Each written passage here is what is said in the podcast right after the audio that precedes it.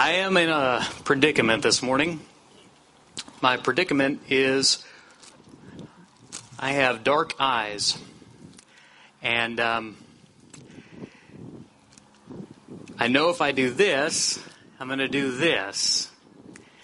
And I know if I do this, uh, then will come the criticism about preaching in sunglasses. Uh, you realize, I hope, that preachers are subject to criticism no matter what they do. I think that is a tool of the enemy. I think he works in that to discourage. Uh, is not my intention to offend by preaching in sunglasses. Uh, it is my, my intention to be able to read my message. So I hope that you'll have some grace this morning. I do appreciate the many encouragements that I received. I, I think uh, last week I got the most compliments I've ever received off any single message. Um, I'm sure that had nothing to do with the fact that it was 19 minutes long. If you weren't here in person, you know it was starting to rain and to spit, and uh, I realized we had other things outside of the sermon, so I did uh, trim it quite a bit. People seem to be pleased with that. I understand the uh, shepherds are having a meeting to install misters inside, uh, so don't know what that's about. It's good to hear you laugh this morning. I read this story uh, this little snippet. A second grade teacher observed her little charges on the playground, and she said to another teacher who was standing by, God must love giggles. And that's so true, I think. Um, most of the time between classes and a little bit during class, I'm going around not just here archiving the event, but there's the kids' classes, there's the teen classes, the loft classes, the many volunteers that are doing such a great job making those things happen. And it occurred to me that there is something coming back that we've been missing, and it's the laughter of children as they gather together to play it on the playground, as they uh, meet together for class. Those are good things. God loves giggles it reminds me uh, that I believe God is joyful and wants us to be joyful as well. So we're going to talk about this morning our joy. Um, if I had a series, by the way, uh, weather permitting, we plan to to be meeting outside uh, for the next couple of Sundays. October 18th is what we have clearance for at this point. Uh, we know weather will not permit us to do that forever. I was trying to think about today and next Sunday and the following Sunday, if the Lord permits and we can meet outside on a beautiful day like today, what we would talk about. And I thought I called this message series No Matter What. There are certain things that we should be and that we should do no matter what. And uh, 1 Thessalonians 5 16 gives us three simple things, and we're going to talk about those three simple things over the next several, uh, the next few Sundays. Today we're talking about rejoicing always. Rejoicing always sounds like something that is a bit of a, almost of, of an impossible expectation. How on earth are we to rejoice always? Well, uh, my my first premise, and of course you know a preacher's going to say this, and that is uh, we got to start with Jesus. Joy begins in Christ alone. I'm convinced of that. Now, you can be happy in this world without Jesus, but I'm convinced that you will be hard pressed to have true, lasting joy without Jesus. When Jesus came into the world, before he came in, the angels in Luke chapter 2 made this announcement to the shepherds Fear not. For behold, I bring you good news of great joy that will be for all people. For unto you is born this day in the city of David a Savior who is Christ the Lord. It began as Jesus came into the world. The angels recognized that the message of Jesus was good news, one of great joy. and his people should be people who overflow with good news and great joy because we carry that message. If you're in Christ today, whether you're a, a very new Christian or you've been a Christian for many decades, uh, my question to you is Does joy overflow in your life? Do people love to be around you? Does joy come out of your words and your actions and your ways and how you treat other people? It should. The writer of Hebrews in Hebrews chapter 12, verses, verse 2, says, Looking to Jesus, the founder and perfecter of faith, who for the joy that was set before him endured the cross, scorning the shame, and is seated at the right hand of God. That's, that's a very perplexing verse to me that Jesus considered what was set before him as joy. I'm not sure I would consider the cross a joyful place. I don't think it was a, a, a, happy place, but Jesus knew that what was happening in that moment was much bigger than the moment. And he considered that great joy. As he left this world, Jesus instructed his disciples in John chapter 15. If you're following along, John chapter 15, Jesus said, These things I have spoken to you that my joy may be in you, and that your joy may be full. I consider that Jesus was a very joyful person.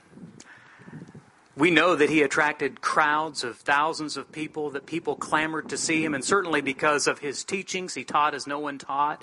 Uh, certainly because of the miracles, he did things they had never seen done. But you don't attract a mass of people by being a jerk, by being hateful and contemptuous. You just don't. I think Jesus loved people, and certainly evidenced by the fact that little children wanted to be around Jesus, and Jesus liked being around little children. I think he shared in their joy, and he saw that joy and wanted us to have it as well. That my joy may be in you Uh, that your joy may be full. You and I can have times of joy. Perhaps you get a raise at work. Perhaps you get some good news with your health. Perhaps your family experiences a blessing, and the natural response is joy. But Jesus says he wants our joy to be full. And that's interesting to me, that he wants us to have a deep joy. And that's the second point. The first is that joy that begins with Jesus. The second is that our joy is rooted deeper than our circumstances. This is where um, I think there's there is a little bit of a difference between joy and happiness. Happiness, you know, the word even uh, is closely rooted to the word happenstance, circumstance. The idea that, that from day to day, we might experience happiness and joy, and it, it ebbs and flows, and there is um, times when we're happy and times when we're not. But joy is rooted deeper than our circumstances of the day, deeper than the news cycle that we're reading, deeper than the events which transpire in our lives. Joy is more than a mood. It's a choice. Joy is deeper and far less fickle than happiness. Your happiness can come and go with the hormone fluctuation, with the amount of food in your stomach, with the circumstances of your body or the circumstances of your life, but joy is much deeper than that. If you think joy is just a, a mood, it's just the mood that you're in, that's fairly superficial. Joy is more than an, an, an emotional gush or charming personality. You know people who can turn on the charm at a moment's notice. when they're around people that they want to impress, when they when they're at the right table, when they're when they're with the right group at the at the school lunch table, then they're happy and joyful. When they get around people that can't do anything for them, their mood changes. They are changing with the tides. Joy is more than that. Think about this. In Philippians chapter 4, verse 4, uh, by the way, Philippians is the book of joy, and, and in this letter, Paul writes these words. He says, he says, Rejoice in the Lord always. Again, I will say rejoice. Philippians is a book on joy. We call it a book. It was really a letter. Where was that letter, letter written from? A prison cell. This reminds us that our joy is not about our outward circumstances, but about a choice to root ourselves deep within the joy of Jesus Christ. Psalm 31, I'm sorry, Psalm 33 verse 21 says, says this Our heart is glad in him because we trust his holy name. Yeah, joy is that decision to root yourself some, in something deeper than you and your feelings and your thoughts, but something much deeper even than your own soul. Joy keeps us grounded, not just in when things are bad, when the world's falling apart, and, and times seem hard, joy can seem like a hard decision. But we can also go the other direction. Joy keeps us grounded even when times are good, when the stocks are soaring, when the business gets sold for a high price. Uh, Psalm chapter 4, verse 7, the psalmist writes, You, speaking to the Lord, you have put more joy in my heart than they have when their grain and wine abound. I like that. I like the idea that the psalmist is thinking here that even when times are good, I've got a deeper joy. I've got a deeper joy in the Lord. Joy gives us mountaintop hope through the valleys of life. Acts chapter 16 is the story of uh, the book of Acts, of course, the story of the early church and how they went about spreading the message of the good news of Jesus the Christ. It's a story of a small ragtag group of uh, ordinary men spreading this uh, amazing story of hope and goodness into Jerusalem and Judea and Samaria and to all the ends of the earth.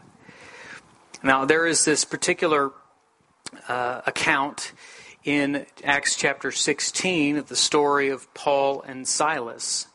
And they are going through what we might call a valley. I don't know if you've been through a valley in 2020 yet or not. Did you go through the valley when the, uh, when they shut your work down? Did you did you go through the valley when they they told your your you that your children were going to be schooling at home? Did you go through a valley when you when you got coronavirus? Were you did you go through a valley when someone you knew did? If you've been through a valley, and probably you have in Acts, uh, Acts chapter 16 is a story that you ought to remember, bookmark, underline, and highlight. The crowd joined in attacking them. Uh, Paul and Silas had decided to follow Jesus and share Jesus, and the crowd attacked them. And just because we follow Jesus doesn't mean we're free from attack.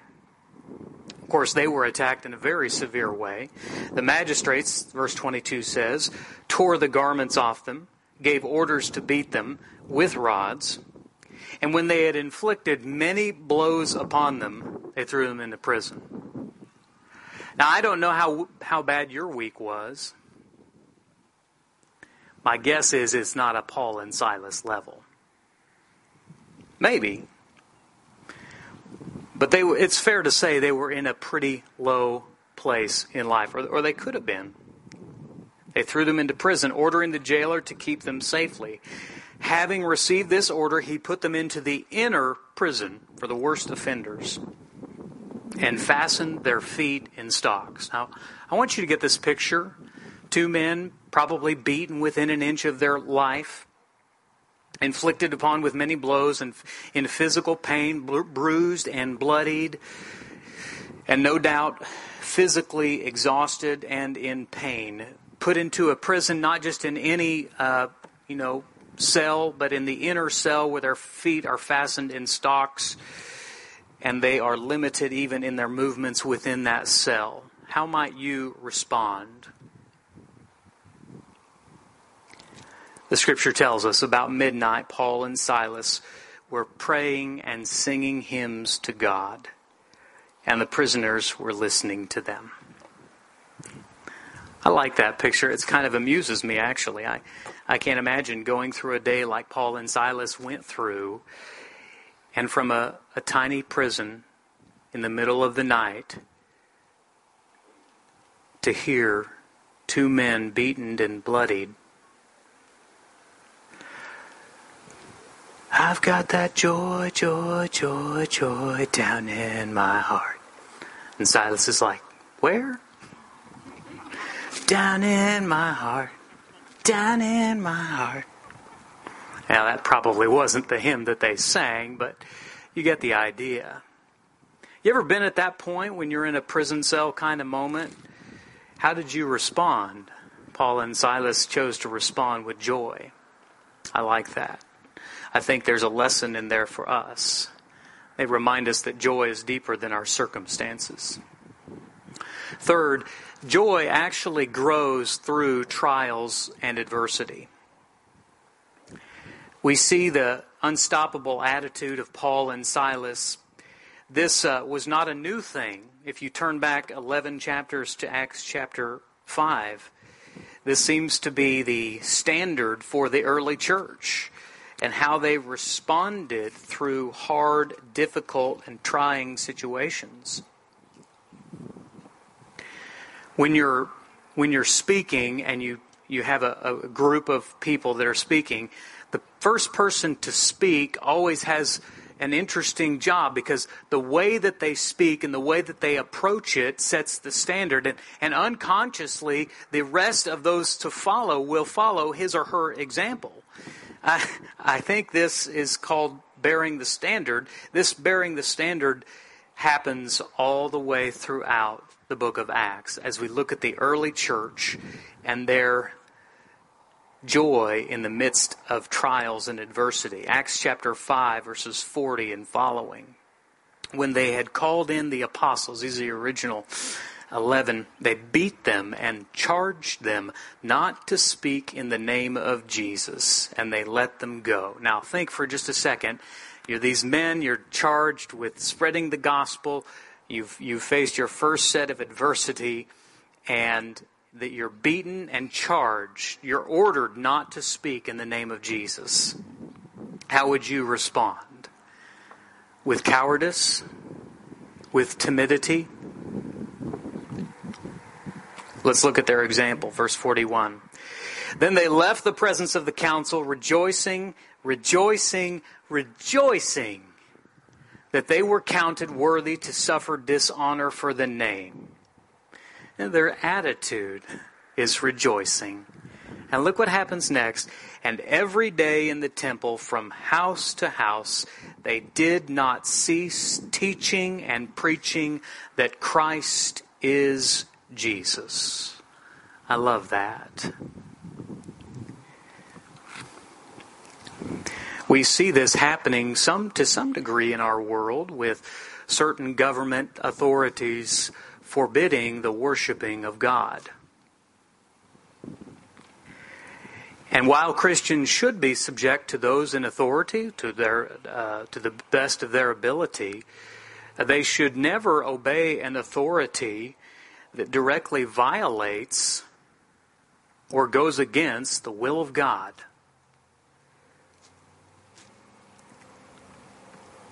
And so they continued in peaceful protest every day in the temple from house to house, and they did not cease teaching and preaching that Christ is Jesus.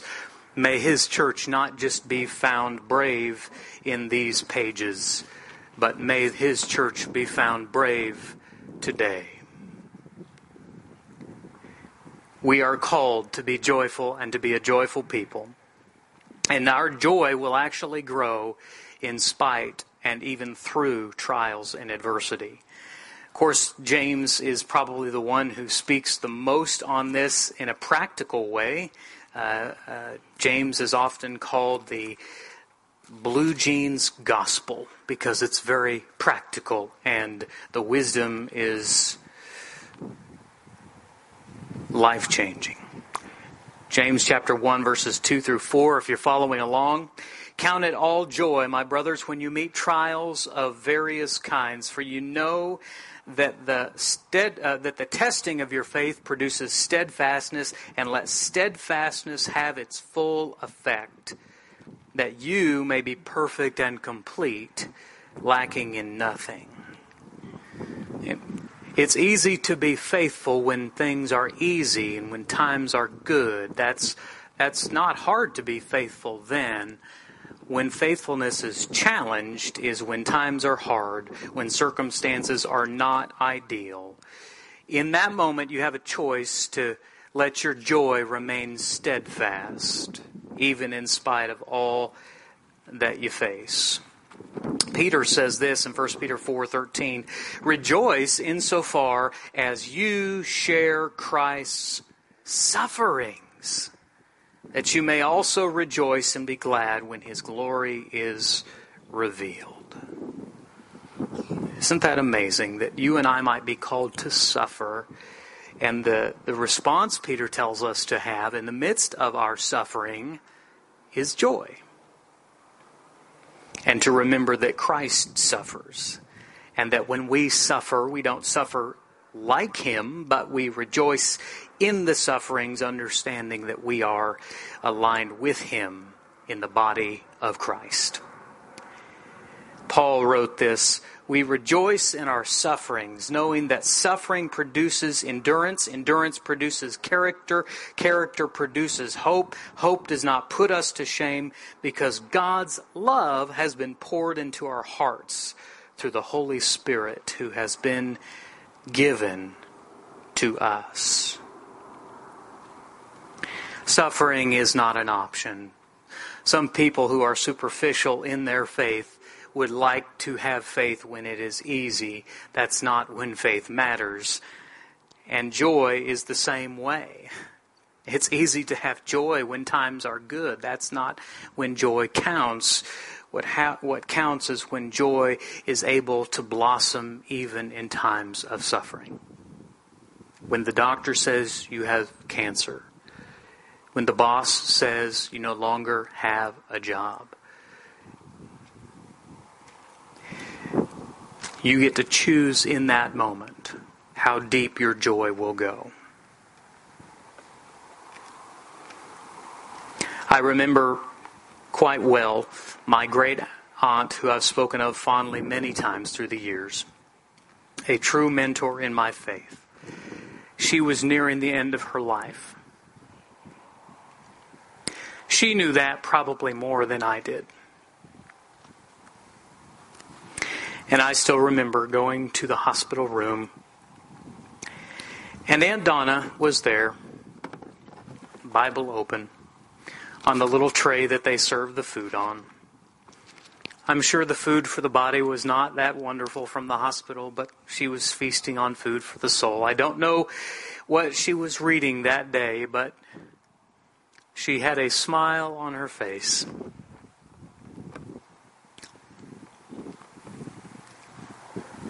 And I recall that it perplexed me. It seemed to be a, a, juxtaposition of two things that don't go together joy in a hospital room, joy toward the end of your life as the body, the shell, begins to wear out.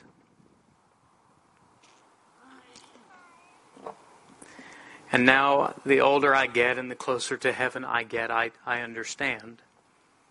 Because she was, she was closer to her joy than she had ever been. And you and I in Christ are closer to our joy than we have ever been. So our joy should grow deeper, our smile should be bigger, our, our words should be more joyful and more hopeful the older that we get, not because the physical body isn't wearing out,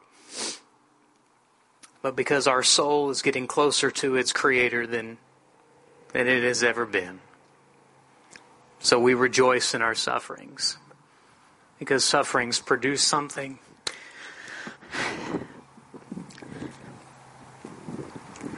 They are a response to God's love being poured into our hearts each day. And each day we get to choose.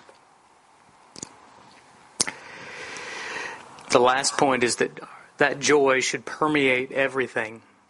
Where the Spirit abides, joy abounds. Where the Spirit abides, joy abounds.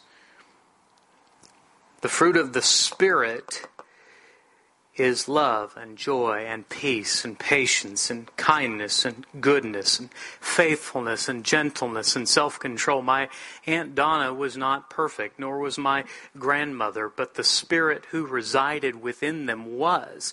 And the longer He resided, the longer He abided, the more their joy could abound. And I saw the joy abounding. What I didn't know is it was from the Spirit who was abiding within them. And so what happens within is far greater, and it's not really what happens within, it's who happens within, is far greater than all the circumstances which happen outside. His joy affects all areas of life.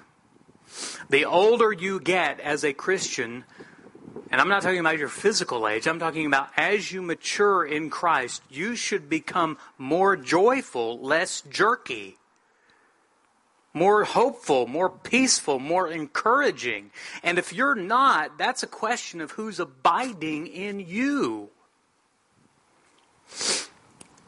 The joy, the fruit of the Spirit is not just this picture of, of fruits on a tree. It's fruit in the sense of it's a, it's a, it's the result of. We have trees all around. Some of you see these on, you're watching online. We know as they go through the seasons that those those leaves will fall off. But the season because of what's in them those season there will be a season of dormancy but then in the spring will come new life and new growth. These trees are larger than they were when they were first planted not because of the external circumstances of the seasons but because of what is inside of them. With the spirit inside of us we grow and we abound and it affects every area of life. Your health, a joyful spirit, a joyful heart is good medicine, Proverbs 17:22 says, but a crushed spirit dries up the bones. People who are negative and critical and disdainful have more physical health problems. You ever see a person who's physically looks much older than they really should appear to be? And you think, my, they must have been through some things. And you see some people who are just, you know, they're 95 years old and they look like they're in their 60s. That has to do, there's a physical, spiritual connection there. A joyful heart is good medicine, but a crushed spirit dries the bones. Joy affects your relationships. We're called to rejoice with those who rejoice and weep with those who weep. Here's the truth negative and critical and disdainful people have fewer friends.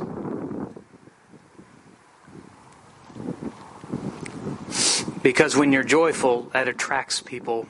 When you're critical, people can't stand that much long. And it affects your worship. Rejoice in the Lord always, O you righteous. Give thanks to his holy name. Negative and critical and disdainful people have less of a desire to worship. I don't mean they don't sit and sing and go through the motions. I mean they have less of a desire to be worshiping.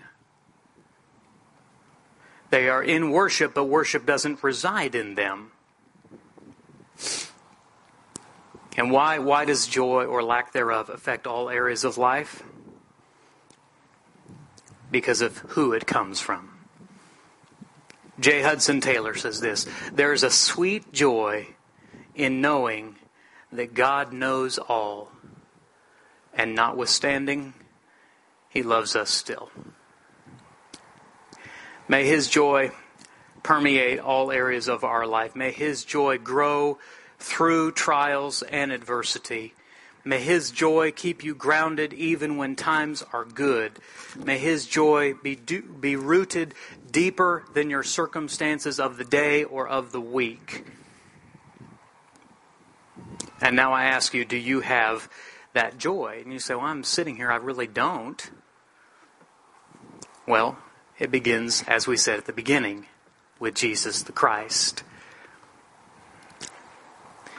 Peter says, Though you have not seen him, you love him. And though you do not now see him, you believe in him, and you rejoice with joy that is inexpressible, and filled with glory, obtaining the outcome of your faith, the salvation of your souls. It's good to be here this morning, but I don't want to miss the opportunity to remind you that joy begins with Jesus. And if you want to know true, lasting, eternal joy, joy that far surpasses the circumstances of the day, joy that grows through the adversity and trials of life, and joy that gives us hope not just for here today, but for the eternal day. I want to invite you to follow Jesus, not to invite him into your heart, not to to pray the sinner's prayer. You, you simply won't find those invitations here. But if you're ready to follow Jesus, he simply said you need to believe in him and be baptized. And if you're ready to do that, in just a moment we're going to sing a song. And uh, I will be here up at the front. Uh, we have some shepherds. Uh, I don't know which shepherds are assigned this morning. Uh, whichever shepherds are assigned, will you stand for just a minute so that people know who you are? All right. These men will be seated here, and uh, and there will be a couple there at the back. If you'd like to put on Christ, you go see one of these men, and they'll help you to make that happen. Come see me; we'll help you to make that happen. We want you to have a deeper joy than today. Thank you, guys. May your joy be rooted in something deeper. My question is: Is it? Well, the answer to that lies within your hands. If you're ready to put on Christ if you're ready to grow in Christ, if you're missing out on the joy that you know you should have and you need our shepherds to pray with you, won't you come as uh, together we stand and sing?